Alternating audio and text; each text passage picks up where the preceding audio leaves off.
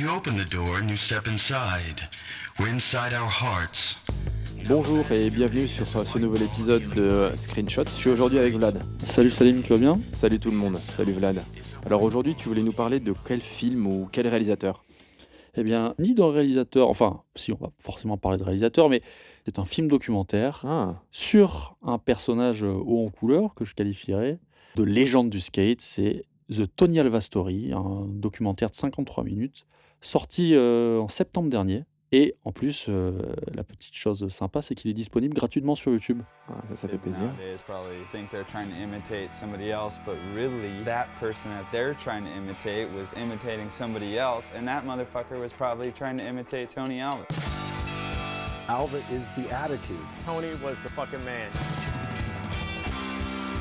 Tony Alva or Awa, you know.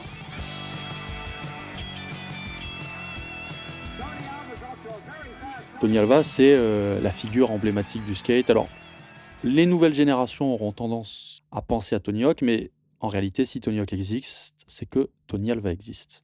Le film est écrit et réalisé par Rick Charnowski et Quan Nichols, sont deux anciens skateurs professionnels qui connaissent un peu le sujet, produit par la marque Vance. Et ce qui est bien, c'est que ce n'est pas un, un- un film qui essaie de vous vendre un produit. On parle vraiment de Tony Alva et de la culture skate. Et c'est coproduit par Sixters Productions. Qui était Tony Alva On le suit depuis, depuis sa jeunesse euh, jusque.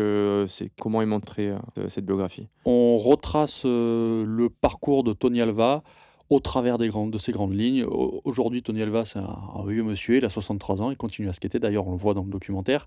Mais on commence par ses débuts à Santa Monica, euh, dans le quartier de, de, de- de Dogtown, euh, à Venice Beach. On a des images On a des images d'archives qui sont magnifiques, euh, avec la création de l'emblématique Zephyr Team, euh, qui est d'ailleurs fondé par Skip Englo, Jeff O et Craig euh, des surfeurs forcément, parce que comme on l'apprend dans le documentaire, le skateboard un dérivé du surf. Euh, il faut comprendre qu'à l'époque, surfer, c'est compliqué.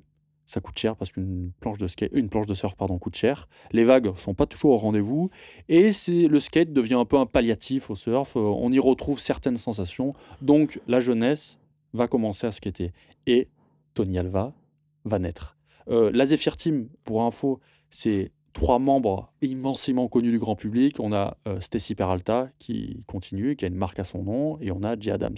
L'élément euh, qui va être euh, révélateur de cette culture et qui va vraiment lancer le mouvement, c'est qu'en 1976, et ça c'est très bien expliqué dans le doc et très bien illustré via des images d'archives, comme je te disais tout à l'heure, qui sont sublimes, on a des photos, des vidéos, c'est un vrai régal, c'est qu'en 1976, euh, il va y avoir une grosse sécheresse en Californie et ces trois skateurs dont j'ai, que j'ai cités tout à l'heure, Jay Adams, Stacy Peralta et Tony, et Tony Alva, vont alors skater des piscines vides en forme de bol. Et c'est comme ça que les, les rampes vont naître? Ou ça existait déjà et euh, C'est vraiment les prémices du skateboard. Donc après, effectivement, on va avoir la construction de skatepark, etc. Mais là, c'est l'essence même, quoi. C'est, c'est, c'est le, le- la pureté, on va dire, dans le skateboard. Et euh, c'est l'éclosion aussi du personnage de Tony Alva. Quoi. Alors, euh, Tony Alva, c'est euh, un personnage complexe qui est noir et qui est blanc. C'est ce que j'allais dire. Est-ce que le docu fait part à la... Il est hagiographique ou euh, justement euh, Non, on, on- on traite quand même euh, les côtés sombres du personnage et le fait que c'est été un représentant du skateboard aussi détesté qu'aimé. C'est-à-dire que Tony Alva, il va, il va être, ça va être la figure de proue de ce sport. On peut un peu le, le comparer à Michael Jordan si on doit parler du basket ou je sais pas. euh, Diego Maradona au foot. Et comme Michael Jordan et comme Diego Maradona, il a sa part sombre.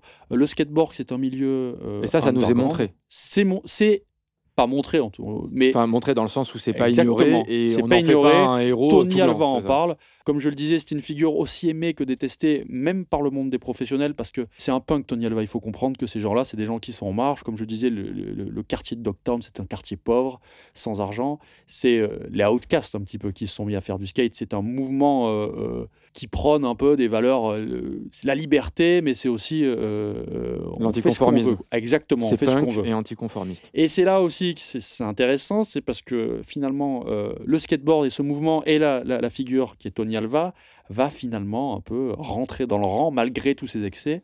Et via sa marque, il va vendre des produits dérivés et il va infuser euh, beaucoup d'autres euh, industries comme le cinéma, le jeu vidéo.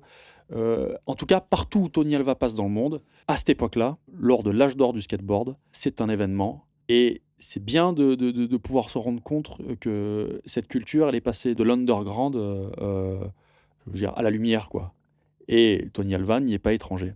Donc on est passé de l'underground et aujourd'hui le skate est un peu plus mainstream, mais ça garde ce côté, on va dire, originel. C'est vrai que c'est un des rares sports à être populaire, mais cependant garde un, un espèce d'aspect assez originel avec des communautés. et- Ouais, effectivement, bah, du, du fait de sa pratique, déjà, c'est un sport qui est compliqué, un sport qui est dur, euh, de ses représentants, euh, comme je le disais. Et puis ils ont eu de beaux ambassadeurs qui sont sortis ou issus du monde du skate. Qui alors là, tu dis que les deux réalisateurs sont des skaters, mais on connaît des réal- beaucoup de grands réalisateurs qui sont liés au monde du skate. Ouais, je dirais que le, skate, ça rassemble beaucoup de choses. C'est l'urbain, on va dire. euh, on pense à Spike Jones, par exemple, qui a commencé sa carrière avec des vidéos de BMX, etc.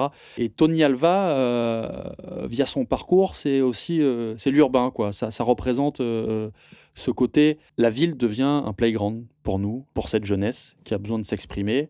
Euh, Tony Alva s'exprime à travers le sport. Et comme je l'ai dit tout à l'heure, ça reste des humains complexes avec leurs problèmes. Euh, L'avantage euh, de ce documentaire, et ce que je trouve bien, c'est que on chope Tony Alva à 63 ans et on fait face à sa rédemption.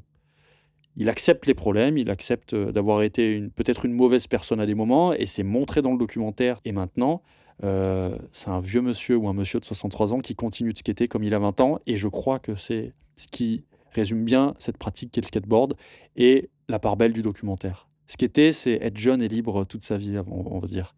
Et en plus, L'avantage, comme tu le disais, c'est que les deux réalisateurs sont deux anciens skateurs pro et on a la chance d'avoir des intervenants. Alors, ça va faire un peu beaucoup de noms pour les gens qui ne sont pas initiés, mais euh, Jeff Grosso, Win Miller, Steve Olson, Shepard Ferry, Gus Van Sant aussi, parce qu'il faut savoir que ouais. Gus Van Sant a fait un film sur le skate. euh, et, et d'ailleurs, euh, la scène euh, sur le skate euh, euh, de Paranoid Park est réalisée par un des deux réalisateurs du documentaire. Jeff Hammond, Stacy Peralta, enfin bref, on a euh, des vrais intervenants qui appartiennent au monde du skateboard et appartiennent au monde de l'image. Et c'est l'occasion, si vous avez envie de regarder ce documentaire, de découvrir une culture, de découvrir un personnage, et de la plus belle des manières, avec des images d'archives qui sont tout simplement sublimes. Merci Vlad. Eh bien, on vous dit à bientôt pour un nouvel épisode de, de Screenshot. À bientôt Au revoir.